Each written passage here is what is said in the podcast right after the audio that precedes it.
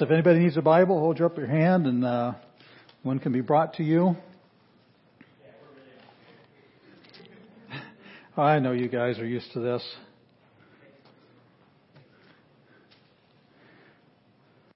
Phew. All right. Well, normally at Calvary Chapel, as most all of you know, we go verse by verse, chapter by chapter, book by book. Um, but not tonight. Uh, and the last time uh, that I did one of these um, mission at your doorstep, mission at your door, was in uh, February for the Jehovah's Witnesses. And even then, I spent most of my time talking about the Bible. I talked about what you can, I give you a couple of things that you can present to them um, from John chapter 2 and from the book of Revelation based on the resurrection of Jesus Christ, the bodily resurrection of Jesus Christ, and the uh, deity of Christ and so it was still pretty much a Bible study. This is going to be different because Mormonism is a whole different animal. Um, so, so I'm going to have to. It's a little bit uncomfortable because I'm going to have to talk about things like their history and and different things that he said happened to Joseph Smith Jr. Things he says are going to happen to him or had happened to him rather, and uh, fit that into what they believe to try to educate you on what they believe because you can carry on a whole conversation with a Mormon and not realize it. You can talk about the Lord and they'll talk about the Lord. You talk about God and they'll talk about God. You talk about Jesus Christ and they do too. You can talk about the Holy Spirit and they do too. You can talk about salvation. You can talk about atonement. You can talk about virgin birth. You can talk about all these things and you're not talking about the same thing.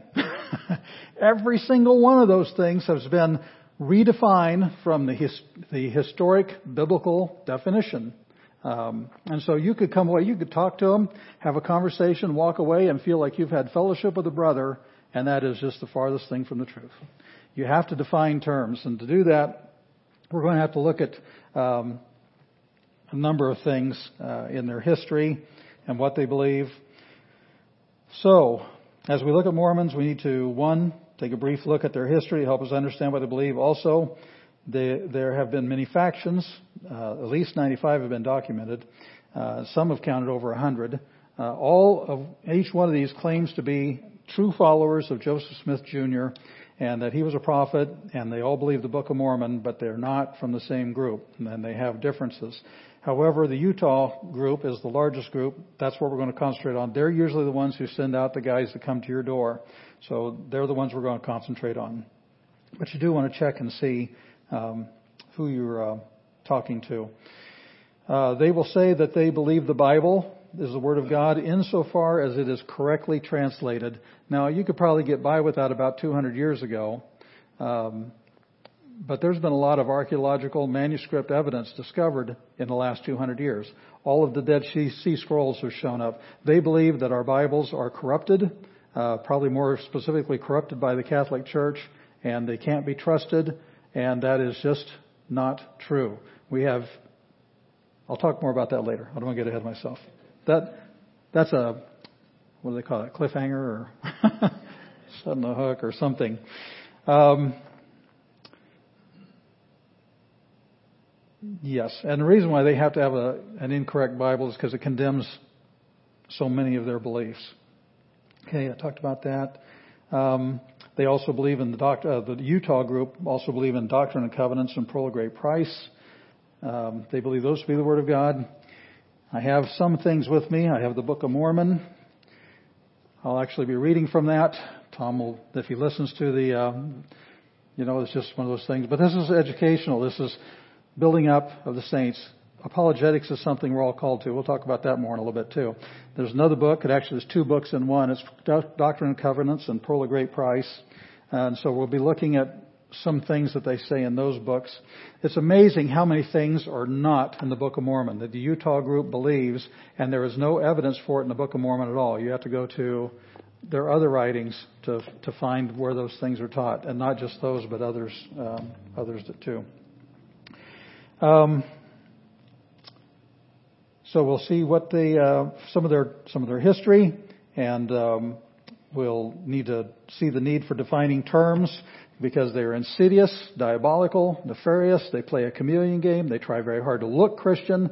They redefine terms to mask their heresy, and they don't mean the same things we mean when we say those things I talked about. Oh yeah, we believe in the Trinity. No, they don't. They believe in three separate gods. Actually, they believe in a whole lot more than that. But they'll take those three and they'll, they'll say we believe in the Trinity and that's, they mean something totally different than what we do, where we believe that there's one God and three persons in that one God. They're all co-eternal and they don't have the same view. We see the Father's called God, the Son's called God, the Spirit's called God, but there's only one God. That's the Trinity. They mean separate gods. Um, I'll explain a little bit more as we come across what they believe through their history. We'll talk about each one of these things. Um, and speaking of chameleon, another thing I should make, let you know is that there's a group called the Reorganized Church of Jesus Christ of Latter-day Saints, and it's headquartered up in Independence, Missouri.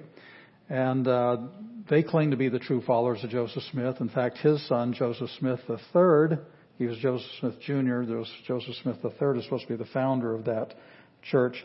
They have recently changed their name to Community of Christ. So if you're talking to somebody and they say they go to the Community of Christ, they believe in the Book of Mormon. They believe Joseph Smith Jr. was a prophet. So just keep that in mind when you're visiting. And um, let's see. So we need to know which group we're talking to. And once we understand some of the teachings, then we can look at finally what you do when they come to your door. And I have a note to myself here. Stick to the notes. The reason for that is we got cut a lot of material, and if I start telling the stories and stuff, we won't get done in time. So let's pray. Father, we're thankful for your precious word. We're thankful for the surety of your word that uh, it's a it's an anchor that we can tie to and, and know it's it's settled uh, forever in heaven and not something temporary. Uh, we're thankful for your your precious word. We ask that you would teach us, equip us, and have your way in us. We ask you to use us to be a witness to others. We pray that those to whom we witness would have their eyes open and they would turn from false teaching and turn to the truth and so escape the snare of the evil one. And uh, we ask that you'd edify the saints tonight. We ask this that this would be to the praise of your glory. So we ask in Jesus' name, Amen. Mormonism, a mission, a mission field at your doorstep. Now, some of these, I took some of these same slides from the um, Jehovah's Witnesses presentation.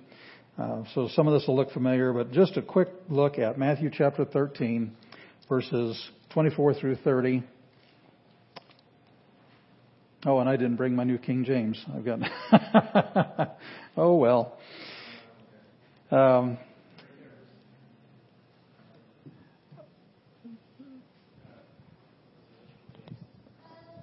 I can't read those. Those got small print. no, that's okay. All right, we'll make do here. All right, try that again. Matthew 13, verse 24. This is the kingdom parables. This whole chapter is kingdom parables.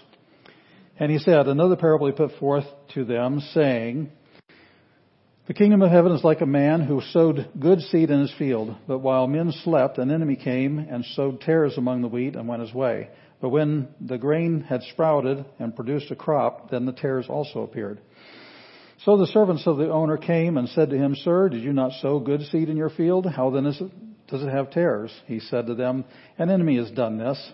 And the servant said to him, Do you want us then to go and gather them up? But he said, No, lest you gather up, lest while you gather up the tares, you also uh, uproot the wheat with them. Let both grow together until the harvest. And at the time of the harvest, I will say to the reapers, First gather the bundles, uh, gather together the tares and bind them in bundles and burn them, but gather the wheat into my barn. Now it's generally considered that the tares were the darnel. And it's, the Latin name is up there, Lolium temul, tem, uh, tem, temulentum. The second word is Latin for drunken. It's because if you get a little bit of it in your system, it's poisonous. It'll make you look like you're drunk, but if you get enough of it, it's poisonous. Well, false teaching is poisonous the, uh, the instead of the, the true wheat. Let's look at some other things too, like the, what a cult, what a cult is. A religious group which differs significantly in one or more respects as to belief or practice from those groups which are regarded as the historic normative expressions. They're also gathered around the specific person's beliefs and teachings. Okay, and then we see on the next slide that everybody, or no, every cult usually is following somebody. The Jehovah's Witnesses are following Charles Taze Russell. Uh, the Mormons follow Joseph Smith Jr., Christian Science, Mary Baker Eddy, and so forth. Now, um, these are counterfeits. Let's go ahead and go to the next slide. Thank you.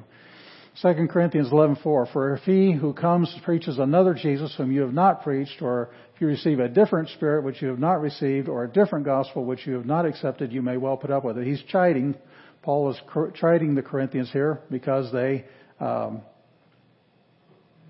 um, were putting up with false teachers. It's imperative that we have the right gospel, the right Jesus, the right spirit, and it, it makes a difference for our eternal destiny. And then also in um, Galatians chapter 1. I marvel that you are turning away so soon from him who called you in the grace of Christ to a different gospel, which is not another, but there are some there are some who trouble you and want to pervert the gospel of Christ. But even if we or an angel from heaven, keep that in mind as we go through Mormon history here. If we or an angel from heaven preach any other gospel to you than what we have preached to you, let him be accursed. As we've said before, so now I say again, if anyone preaches any other gospel to you than what you have received, let him be accursed. Now, the people who are in the cults are deceived, and deception is insidious. The one that's deceived does not know it. If they said, I know I'm not deceived, well, that doesn't mean they're not. They don't, they don't know.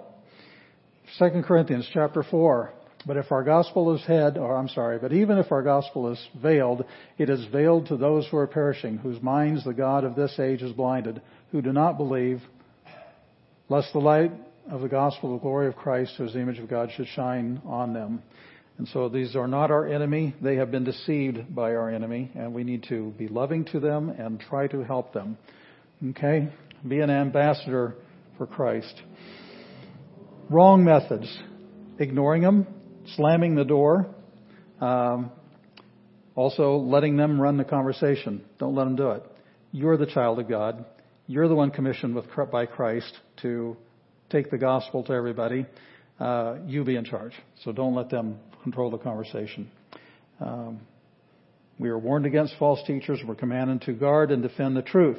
Jude chapter, or Jude, there was only one chapter in Jude. Jude verse 3 says, Beloved, while I was very diligent to write to you concerning our common salvation, I found it necessary to write to you, exhorting you to contend earnestly for the faith which was once for all delivered to the saints. Contend for the faith once for all delivered unto the saints. That means there's no progressive um, revelation. There's no uh, expansion on the revelation. Of the gospel that has been given to us is once for all. We have it. We got the whole thing.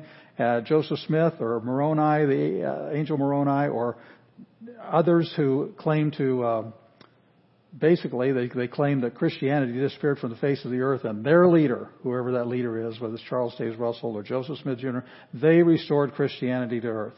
Well, with new revelations, and there are no new revelations that are bona fide, that are, that are true. They have been given to us uh, once for all. And then 1 Peter 3, 15 through 17. But sanctify the Lord God in your hearts, and always be ready to give a defense to everyone who asks you for the reason for the hope that is in you, with meekness and fear, having a good conscience, that when they defame you as evildoers, those who revile your good conduct in Christ may be ashamed. For it is better, if it is the will of God, to suffer for doing good than for doing evil. And then 2 Timothy chapter 2, 23 through 26. But avoid foolish and ignorant disputes, knowing that they generate strife. And a servant of the Lord must not quarrel, but be gentle to all, able to teach, patient, in humility correcting those who are in opposition, if God perhaps will grant them repentance so that they may know the truth and that they may come to their senses and escape the snare of the devil, having been taken captive by him to do his will. And then we know from 2 Peter 3 9 that the Lord is not slack concerning his promise, but is, has some count slackness, but is long suffering toward us, not willing that any should perish, but that all should come to repentance. So, um, we want to remember what we're doing and why. We don't want to be abrasive. Uh, we don't want to, um, either by ignoring them or, or mistreating them or something like that. We could spend weeks, really, on teaching how evil Mormonism really is. Uh, I have a number of books on Mormonism. If you can only get one book, if you can only afford one book, or if you only have time to read one book, this is the one I would recommend to you. It's The Maze of Mormonism by Dr. Walter Martin. He presents great detail, but be warned, as you read through all the evidence against Mormonism that he provides in this book, it'll turn your stomach, and you will see what a scoundrel, the fortune telling, stone peeping, glass looking, treasure hunting scoundrel Joseph Smith Jr. was. So I'm putting it on one sentence, so I'm going to tell you all the stories. but he he doesn't take any uh, pull any punches on telling all the stories. Um, so yeah, he was indeed a scoundrel, and uh, it also tells you in no uncertain terms what a terrible farce Mormonism really is. Now you've probably seen the little diagram. I don't have it on the slide up here, but it's the little choo-choo train, and the Christian believes that the engine uh, is fact and the coal car is faith, and the caboose is feeling. There's nothing wrong with feelings, but they don't drive the train. They don't make the train go. Train, they don't do. They're just along for the ride. Okay. We base our what we believe on fact. We believe, and then we have faith in that and trust in what God has told us about the facts. Feelings are okay. Mormonism is backwards. Um, they have no engine. They have the coal car but the caboose is in front of it. So they have feeling and they have uh, faith, uh, but it's based off the feeling.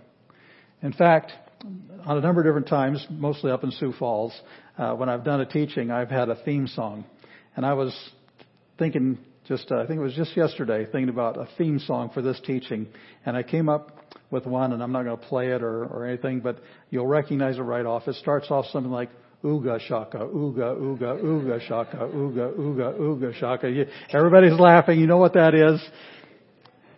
Um, hooked on a feeling. Yeah, high on believing. Well, there you are. That's Mormonism right there. Hooked on a feeling, high on believing. Well, I read and I prayed and I got the burning in my bosom. Doesn't matter that I had a pepperoni and anchovy pizza. It's, you know, I had this bur- burning in my heart, burning in my bosom, and that, so this is true. It's true because it makes me feel good. It's true. It's all based on this feeling that they had. And so, and now you probably have hooked on a feeling stuck in your head, and all I can say is you're welcome. Uh, Mormonism is essentially a feel-good religion. Um, Moroni 10, 4 through 5, they put that in the front of their book. Um, and it just, it's the angel Moroni, supposedly, or Moroni before he became an angel. Behold, I exhort you that you shall read these things, and if it be wisdom in God that you should read them, that you remember how merciful the Lord has been unto the children of men, the creation of Adam, even down unto time, and she receive these things and ponder in your hearts. And when you receive these things, I would exhort that you would ask God, the eternal Father, in the name of Christ, if these things are not true. And if ye shall ask with sincere heart and with real intent, having faith in Christ, He will manifest the truth of it to you, unto you, by the power of the Holy Ghost. And by the power of the Holy Ghost, you may know all the truth of all things. That is entirely wrong thinking. We don't pray about, how do we know something's true? Pray about it? Well, that's, no, that's not what the Bible says.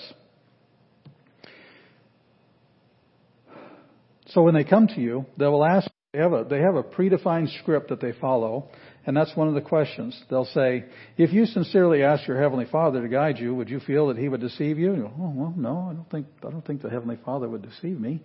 Um, after all, His Word is truth. So then they say, Mr. Brown or whoever, do you feel that you can know the, the truth of these things by pondering them sincerely and asking the Lord in prayer? Uh, no. If God's already talked about it, I don't have to pray about it. If I heard a voice that said, uh, go rob the bank and give the money to the poor. Well, I'll have to pray about that. Is that true? Is that from God? Of course not. That's ridiculous. God's already said no. He already said, Exodus chapter 20, you shall not steal. Okay. That's it. I don't have to pray about it. I'm done. The Bible is what has told me that I can't do that. The Bible has told me what the truth is. The Bible is where we check the truth. Um, Jesus said in John 17, 17, your word is truth. And this is the method that God has given us to discern truth and error. Isaiah chapter 8 verse 20, to the law and to the testimony. If they do not speak according to this word, it is because they have no dawn. Of course, we've already looked at Galatians 1:8 that says even if an angel comes and gives you a different gospel, that, that that's accursed. Uh, if God has already told us about it, we don't need to pray about it. Um, it sounds absurd, but from time to time in the news, you'll hear somebody do some heinous thing, and they'll say God told them to do it. No, He didn't.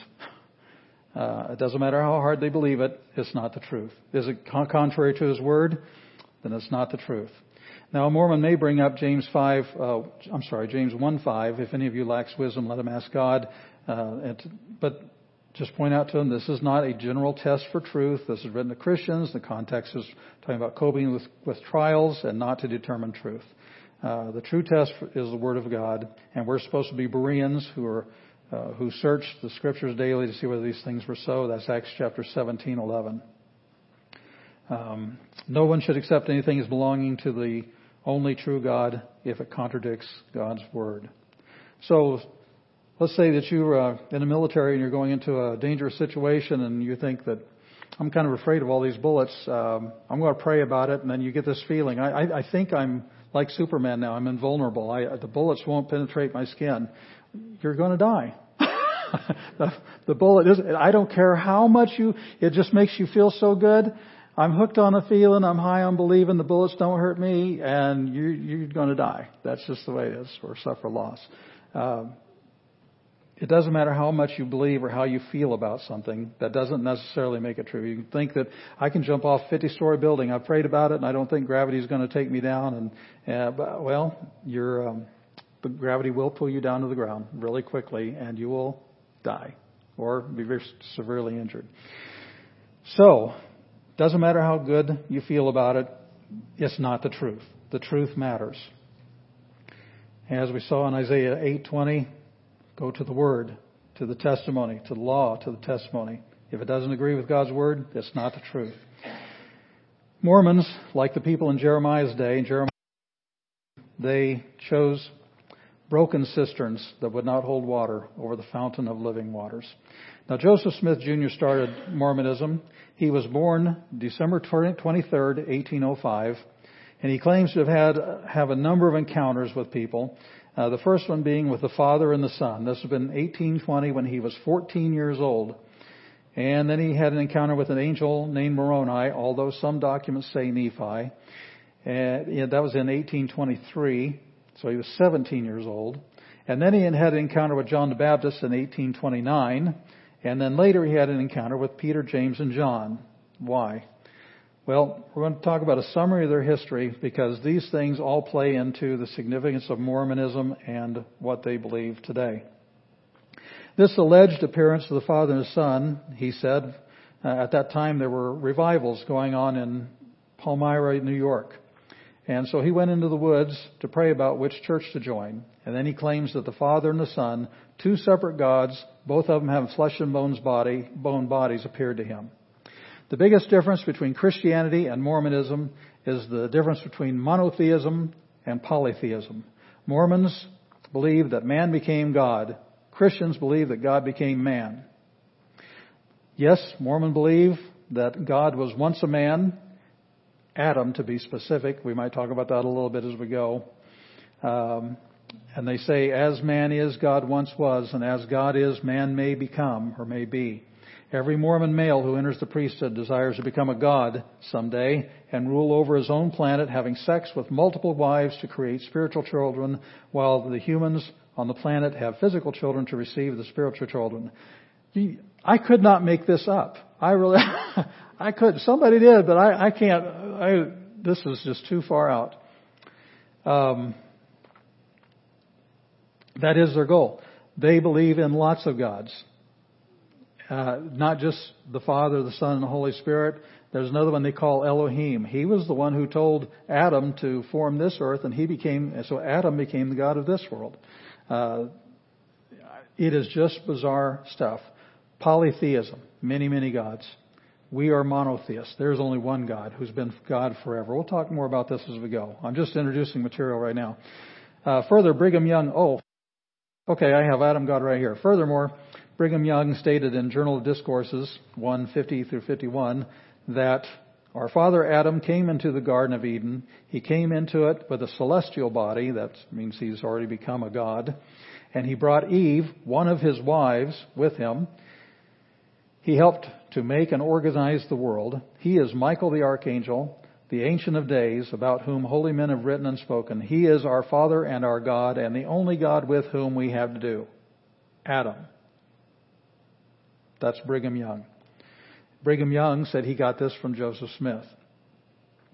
Brigham Young said that Elohim was the one who told Adam to go ye and make an earth. And therefore, you know, I mentioned earlier how they redefine things. What about the virgin birth? Their story of the virgin birth is that Adam himself, he's, he's the God who's making the spiritual baby with the spiritual mothers, spiritual wives. And, but when it came time for this one, for Jesus to take physical form, that was his first spiritual son was Jesus. When it came time for him to have a body, Adam came down and had sex with Mary. To me, that negates the whole idea of what a virgin birth is about. But when they say they believe in the virgin birth, that's what they're talking about. Adam himself, as God, came down. So Jesus is the Son of the Father. The Holy Ghost was not involved, is what they say. Um, because the Holy Spirit doesn't have a body. Uh, shocking, isn't it? Uh, I couldn't make this up. So, excuse me, the truth matters. It said in Exodus 33:20 that no one could see his face and live. Joseph did, but or he says he did. Hosea 11:9, I am God and not a man. Jesus said in John 4:24, God is spirit. What is a spirit like? Well, what's the best commentary on the Bible? Well, the Bible. If you look in, chapter, look in Luke chapter 24:39, Jesus appeared to the disciples. They were afraid. They were seeing a spirit. And Jesus said, Look at me and see. Handle me and see. A spirit does not have flesh and bone as you see me have. Spirits don't have flesh and bone. So when he says a flesh and bone God the Father appeared to him, well, it wasn't God the Father that we know as Christians. It wasn't God the Father in the Bible. Uh, I think it was, I don't even, I think it was just all made up. I don't think he actually saw anybody, but um, but if he did see somebody and he thought it was God, it was a deception. Uh, Jeremiah 23:24. Do I not fill heaven and earth? Man, that's an incredible sized body. I fill heaven and earth. Second Chronicles 6:18. Behold, the heaven and the highest heaven cannot contain you. And Psalm 90 verse 2 says, Before the mountains were born, or you gave birth to the earth and the world, even from everlasting to everlasting, you are God. You weren't a man who became God by following the rules of the gospel and being a good Mormon and exalting to Godhood, and then you're God forever. That's their belief. The Bible teaches the God from everlasting, eternity past to eternity future, everlasting to everlasting, He is God.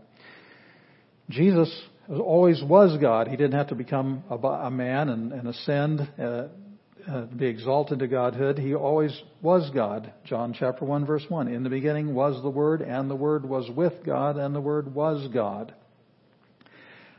But then Jesus became a man. John 1:14. The Word became flesh and dwelt among us, and we beheld His glory, the glory of the only begotten Son of God.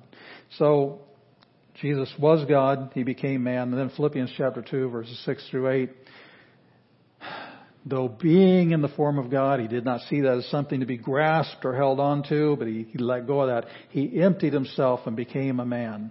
So he was God and he became a man. He didn't become a God because he became a man.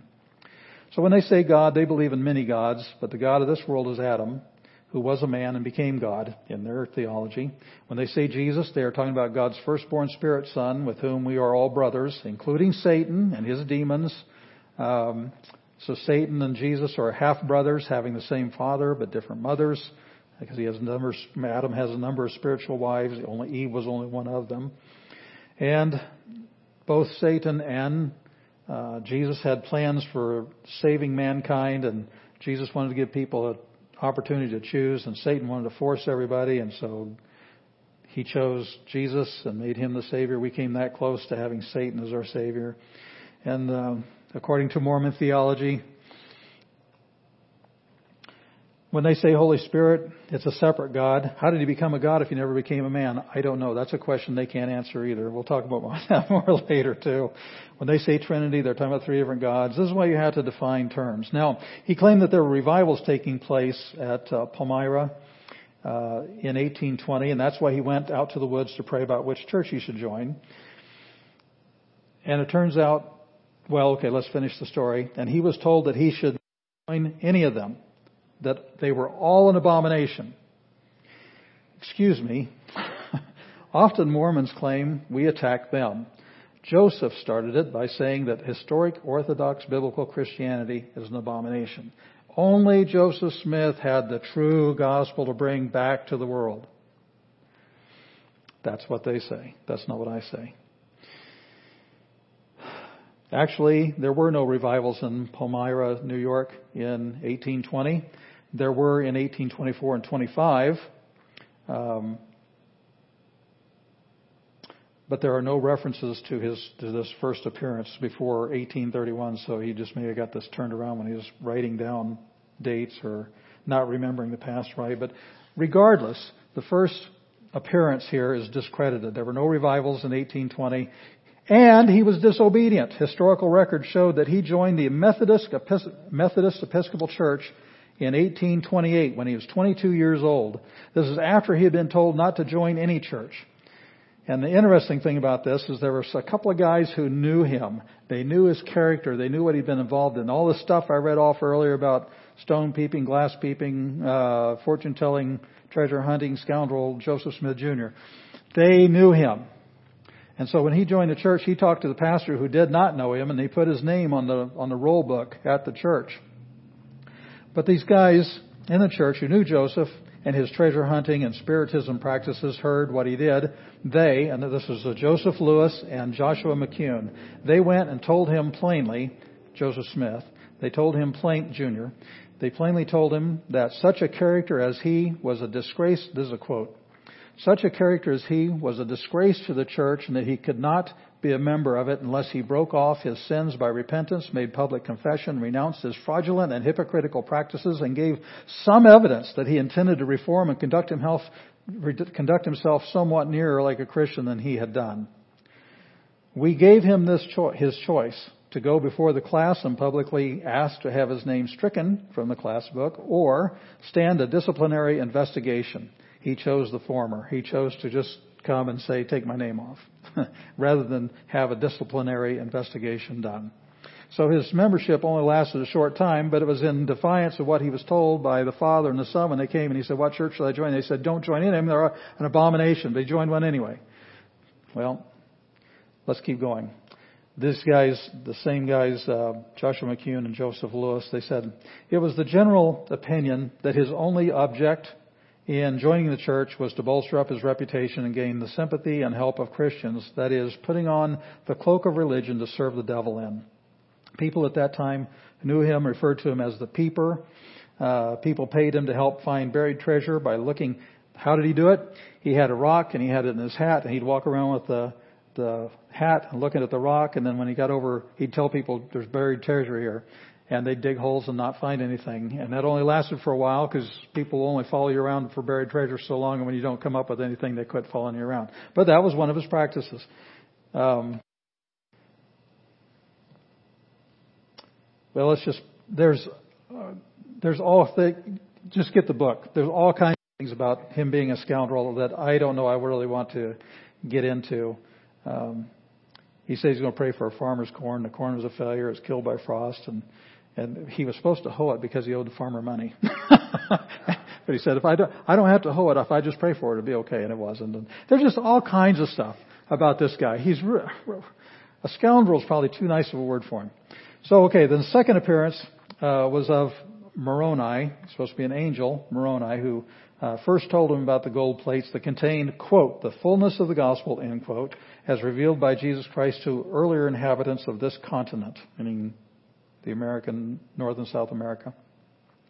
Moroni also mentioned two stones, the Urim and the Thummim, which are Hebrew words for lights and perfections. These are the stones that the priest, the high priest, the Jewish high priest in the Old Testament had in his pouch, uh, in his uh, his high priestly outfit.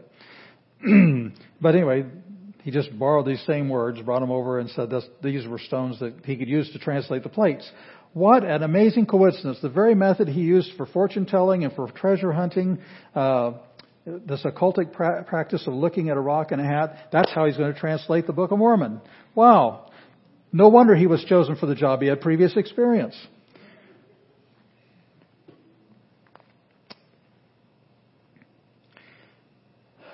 Amazing. Well, a wealthy farmer named Martin Harris became a scribe in the translation pro- process, and he translated 116 pages. Uh, Harris took this 116 pages home, showed them to his wife, and she was very doubtful of Joseph's integrity. The 116 pages disappeared, and Joseph said that God told him that those pages would never be translated again. So much for the fullness of the gospel. Uh, Harris was fired, and then a relative of Joseph, uh, Oliver Cowdery, became the new scribe. Now, in 19, or 1829, Joseph is now 23 years old. He claimed that John the Baptist appeared to him and Oliver Cowdery and ordained them to the to Aaron's priesthood. So they baptized each other. Then after this, Peter, James, and John appeared to them and conferred upon them the Melchizedek priesthood. How in the world could Peter, James, and John give him the Melchizedek priesthood when the Bible says the Melchizedek priesthood belongs to Jesus and is his forever because of an indestructible life? But this is why, why is this important to go through the history? Because this is why to this day the Mormon church boasts of having two priesthoods, the Aaronic priesthood and the Melchizedek priesthood. We'll, well, let's look at that. Excuse me. the truth matters. Jesus is a high priest forever. This is Hebrews 5, 6, 10, and 20. Jesus is a high priest forever according to the order of Melchizedek. 716, it's still Hebrews based upon the power of an indestructible life. He's never going to die again. In chapter 7, verse 23, 24, still in Hebrews, there were a lot of Old Testament priests, but he, on the other hand, because he abides forever, holds his priesthood permanently. It is non-transferable to anybody, not even Joe, the swindler. Aaron's priesthood has been set aside for now because of the change in the law, because we're in the age of the church and grace. And uh, God is going to bring the Aaron's priesthood back again in the uh, millennium.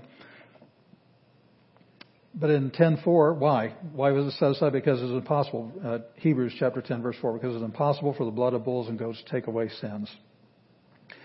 Galatians 3:24 says the law was our tutor to lead us to Christ. So Jesus is the high priest forever according to the order, of Melchizedek. I don't know what, what part you can't understand in that. Forever. He's the high priest forever, according to the order. He's, it, it's his forever because of an indestructible life. It's his priesthood, his priesthood permanently. It is non-transferable. It's very clear uh, in the New Testament that this is what Jesus has, not anybody else. So Jesus is the high priest forever, according to the order of Melchizedek. What about us? 1 Peter 2 9 says, But you are a chosen race, a royal priesthood, a holy nation, a people for God's own possession, that you may proclaim the excellencies of Him who has called you out of darkness into His marvelous light. That's what we do. That's what we're supposed to do. Revelation 1 6, And He, meaning Jesus, has made us to be a kingdom, priest to His God and Father. To Him be the glory and the dominion forever. Amen. Amen. Romans 12 1 since we're supposed to be priests, what do we offer? We offer ourselves as living sacrifices. In uh, John 1:12 it says, "As many as received him, to them he gave the authority to become the children of God, to those who believe in his name." The version might say power or something like that, but it's uh, exousia in Greek, and it means authority. Power in the sense of authority. You can have two things out here stopping traffic on Glenstone. One could be a policeman, the other could be a Sherman tank. Sherman tank does it because it has the power to do it. The policeman does it because he has the authority to do it. We have the authority to become the children of God, the exousia. That's two different kinds of Greek, uh, Greek, two different Greek words, sometimes translated power. It is interesting that in Doctrine and Covenants, this book down here, in 84, 21, 22, it was written in 1832. Uh, it says that a person cannot see the face of the Father without the priesthood and live. But Joe said he saw the Father and the Son nine years before he received the priesthood, before he supposedly, allegedly received the priesthood. So in 1829, the translation was finished. Um, Joseph said he gave the plates back to Moroni. So the fullness of the gospel, quote unquote, was removed from the earth. Unlike Bible manuscripts that remain and prove the accuracy of the Bible, there is no evidence for the Book of Mormon. But the Bible to which they give lip service but do not trust has much evidence.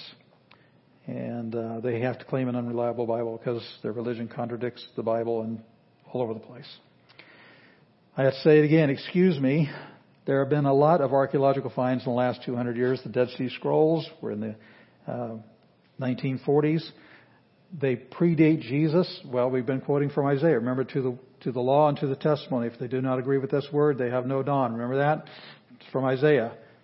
We have a complete scroll of Isaiah the Dead Sea Scrolls. Dates to about 125 years before Christ. Before Jesus was born in Bethlehem, that scroll was over 125 years old already. We can go back and look at it. Is there something wrong with our Bible? Nope. It is in complete agreement with our Bible we have today. We have these documents for the Old Testament, the Dead Sea Scrolls, that prove the Bible is not changed, it's not altered. God has preserved His Word for us to this day. What about the New Testament? There are over 6,000 Greek manuscripts. The official number is probably a little bit less than that, maybe 5,900 something by now. But I know that there are manuscripts that just haven't been vetted and uh, authenticated and uh, dated and cataloged yet. It's a very long process. I know about some documents that I can't even tell you details about. I'm not supposed to tell you what details about it. This was just, they were discovered about five, six years ago, and they are still in the process of being vetted and dated and and cataloged before they're officially added to the number. So I know that there's many manuscripts that's been found since this time. Um, but so I don't have any qualms about saying over 6,000 when the number is probably actually the official number is probably less than that. And then when you take into consideration we got nearly 20,000 translations into early languages, other languages, that is a lot of evidence. If somebody went in and changed the Bible, we would know it. By the time that the Roman Catholic Church got going, we already had copies buried in the sand that would be discovered in the last 200 years that would verify or validate have right here is still correct. A man in Texas, he runs an organization that takes pictures of ancient New Testament manuscripts using um, high resolution digital photos and multispectral imaging because sometimes you can draw out maybe writing underneath and draw that out with multispectral imaging and read it. He said that he was traveling, uh, he travels a lot on the airplane and he said that sometimes, you know, whoever he's sitting next to, what do you do for a living? He says, well, I study ancient Greek New Testament manuscripts. And they said, wow, that probably gives you a different picture. He said, nope, gives you the same picture. It's because it's the truth. And it's the picture or the story that I love. It gives you, give you a different story. No, same story, the story I love, it's the story that's true. When you read that they found a manuscript and it's Mark, how do they know? Because it's the same thing. If it said something different, they'd never think it was Mark. But when the words are exactly the same, okay, well this is Mark chapter 1, these verses, there you go. It's the same things was there used to be a commercial. It's the same thing. I don't remember what commercial was. And then uh, the, the the ones that were discovered, I don't know, about another six years ago or so from Corinthians. How do they know they're from First Corinthians? It's the same thing. It says the same thing. He says he studies all these ancient manuscripts. You don't come up with a different story of Jesus. It says the same thing. And even if you do find one, there was a scribe who was anti-Semitic and he did alter the text. How do we know? Because his is so different from everybody else. All the others are rock. The, rock, the Bible, the New Testament we have is rock solid. Rock solid. We have nothing for the um, Book of Mormon except Joseph Smith's word. Uh, you know how much that's worth. And so, um,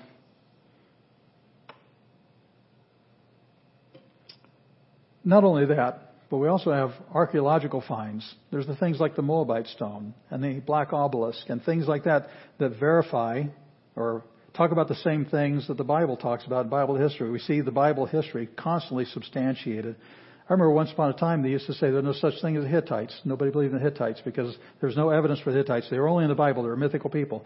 We know so much about the Hittites today. We know where their headquarters were. We know where their kingdom was. We know what their religious beliefs were because they found all this stuff through archaeology. There's all kinds of uh, evidence for the integrity of the Bible, not even looking into things like fulfilled prophecies. The Bible is rock solid, but only solid.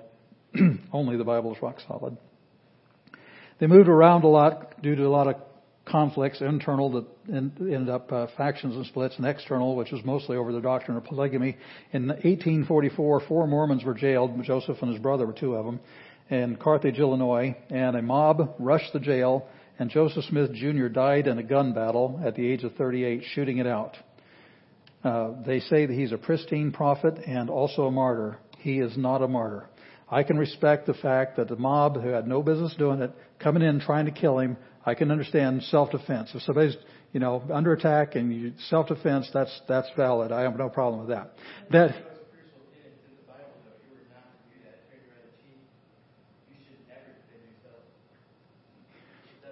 Yeah, yeah. I'm just I'm trying to be generous here. I'm just trying to be generous for poor old Joe. He was certainly assassinated, but he was not a martyr. What is a martyr? Look at Stephen in Acts chapter 7. Lord Jesus, receive my spirit. Do not hold this sin against him. He wasn't throwing rocks back. that's, that's a martyr's death. Joseph Smith was not a martyr's death. He died shooting at others, and this, and even the Mormon Church's own records indicate that he killed people with the gun when they were coming after him. That is not a Christian martyr. So they were without a prophet, and then they had a lot of splintered groups come off and so forth. So you have to see which group you're talking to, and we got to hurry up here. So when you see them coming, what are, what are you supposed to do? Start with prayer, that the Holy Spirit would lead you, use you, and then the Holy Spirit would be at work in the heart of the person who's coming to your door. They are deceived. They need the truth. Take charge. You are the child of God, functioning under the authority of our great high priest, Jesus Christ. Let them know you're glad to see them. Um, this is one of the things I do like to do. When I see them coming, I open the door I say, "Hi, how are you doing? I'm really glad to see you guys." A couple of guys came by uh, from the Mormon Church in the past. They left a Book of Mormon. I've been looking into it and I have some questions. Maybe you can help me out and understand what I'm reading. And so there, you've already by doing that, you've knocked them off their pre-planned, memorized presentation. Oh, okay, we're going to help you. Um, and so I go get my Book of Mormon. In the front of that, I've listed a bunch of questions uh, regarding the Book of Mormon, and also, if I'm talking to the Utah group, uh, some things that have to do with Doctrine and Covenants and of Great Price. And so, once you have them dislodged from their memorized presentation, we should have some up here. Um, I'll read some of them to you. Eh, I don't want to take all these. We don't have time for all these. Um, let's go with um, Second Nephi five fifteen and sixteen. I did teach my people to build buildings and to work in all manner of wood and of iron and of copper and of brass and of steel and of gold and of silver and of precious ores which were in great abundance.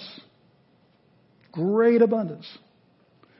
And I, Nephi, did build a temple, and I did construct it after the manner of the temple of Solomon, save it were not built of so many precious things, for they were not to be found upon the land. Wait a minute. they were in great abundance, but precious stones and stuff weren't on the land. Okay, which one was it? It's one of the questions I like to answer, ask them, and if I don't know, they don't know. These are questions they can't answer. Um, and, they, and some of these are even better yet. Jacob 4 1 says, Now behold, it came to pass that I, Jacob, having ministered much unto my people in word, and I cannot write but a little of my words because of the difficulty of engraving our words upon plates. Oh, well, that makes sense to me. If you're trying to write on a gold plate, I've never done it before. I, I wouldn't have any doubt that it's difficult. And Jacob says, I can't tell you everything I, that I taught because the difficulty. And then let's keep that in mind and look at 4 Nephi 1 6, where he says, And thus did the thirty and eighth year pass away, and also the thirty and ninth, and forty and first, and the forty and second, yea, even unto until forty and nine years had passed away, and also fifty and first, and the fifty and second, yea, and even until fifty and nine years had passed away. Wait a minute. They just used 57 words to say 59 years went by, but it's difficult to write on gold plates. why, what is that? That's, that's not the Word of God. That is ludicrous. That is ludicrous. And so by the time I get through going through some of these, they can understand why I don't see this book as being the Word of God. But that's a pretty good one too. And then, Ether, chapter Ether, I think is how it's supposed to be pronounced, Ether. They have a guide in the back.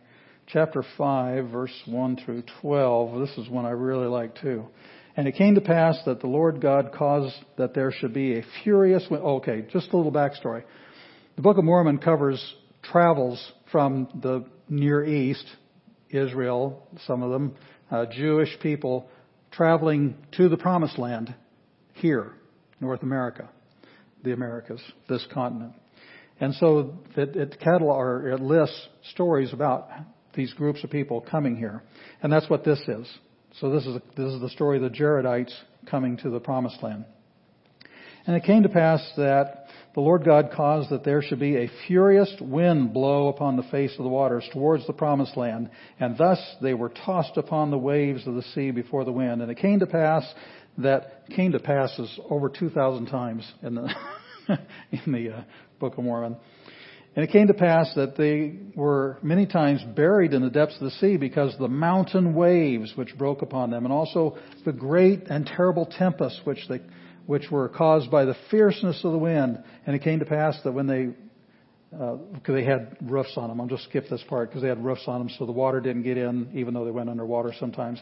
And it came to pass that the wind never did never cease to blow towards the promised land while they were upon the waters, and thus they were driven forth before the wind. And down a little farther says, and thus they were driven forth three hundred and forty and four days upon the water, and they did land upon the shore of the promised land.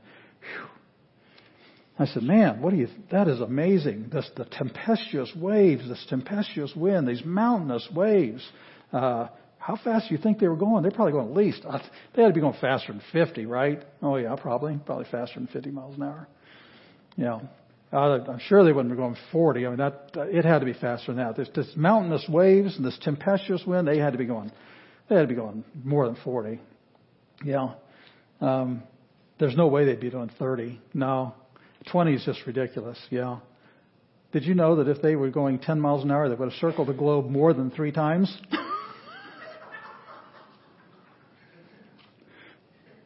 How is that? How can that be? So I ask them these questions. I share these verses with them and ask them these questions, and they they just sit there and they just I don't know. I don't know. Well, once you shut them down, and they've also seen that you've had a some exposure to the Book of Mormon, and also if you talk about things like uh, when they say something about God, and you say, now are you talking about Adam? Are you talking about Elohim? Are you talking about Jesus slash Jehovah? What, what are you talking about? Then they, oh, this is somebody who knows. this is somebody who knows. Because otherwise they will try to pretend that they believe the God of the Bible and the Father and Son and the Holy Spirit. They try very much to look like they are Christian. Um, some of the others that I have. Why do Mormons not believe in hell when it's clearly taught in the Book of Mormon? And there's a bunch of references for that. Um, if Jesus Christ wasn't conceived by the Holy Ghost, but is instead uh, the literal only begotten of the Father Adam, how could he have been born of a virgin, as required by the Old Testament and is taught in Isaiah, and also taught in the Bible and Book of Mormon? Book of Mormon, Alma 7:10 says that he was born, uh, conceived by the Holy Spirit, which is what tells us in Luke also, conceived by the Holy Spirit. Uh, but they, but they don't believe that. They don't believe in hell, but the, Bible, the Book of Mormon does talk about it. So, once you've been nice to them, and they're going to help you, and you have your questions already written out here. Oh, by the way, where the questions come from? Did I happen to mention a book? He's got an appendix in the back. He's got a number of them, and one of them is unanswered questions on the Mormon gospel, and that's where I got this. It's also interesting that the Book of Mormon doesn't talk about a whole lot of their doctrines. The, Bo- the Book of Mormon never talks about God having a body of flesh and bones. It never talks about Him as an exalted man. It never talks about eternal progression. It never talks about the plurality of gods. Um, it doesn't mention that God organized the world rather than creating it. Um, it's just there's just a whole lot of things they believe that the Book of Mormon doesn't have at all. So anyway, once you've covered some of these questions and they're they're speechless if they're still around, I should probably tell one story. I did this. These guys came in. I know I'm out of time. These guys came in and I uh, I did this. Yeah, I'm really glad you guys are here. Some Mormon guys came by and they left the Book of Mormon, and I got some questions, and uh, maybe you can help me. I, and I did. I went through these these same ones I read to you, and and they're just in there. I don't know. The guy that's the trainee is looking at the guy that is the trainer, and he looks at him, and I don't know. It was the next day. My wife and I were going to a wedding, and back then, when you took pictures, you had to use a thing called film. You put it in the camera, and you had to take it and get it processed. It was a long time ago. We uh, we dropped it off at one of the one-hour places, and so after the wedding, we came back by to pick it up, and they said we're proofing it, but it's not ready, so you can wait over here. So I was waiting, and guess who walked in? It was the trainee.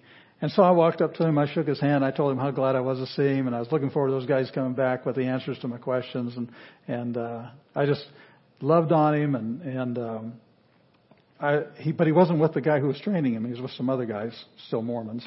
Um, so it was. Uh, I was kind of kind of would like to have been a fly on the wall to hear what was said after that, but after they gave me my pictures.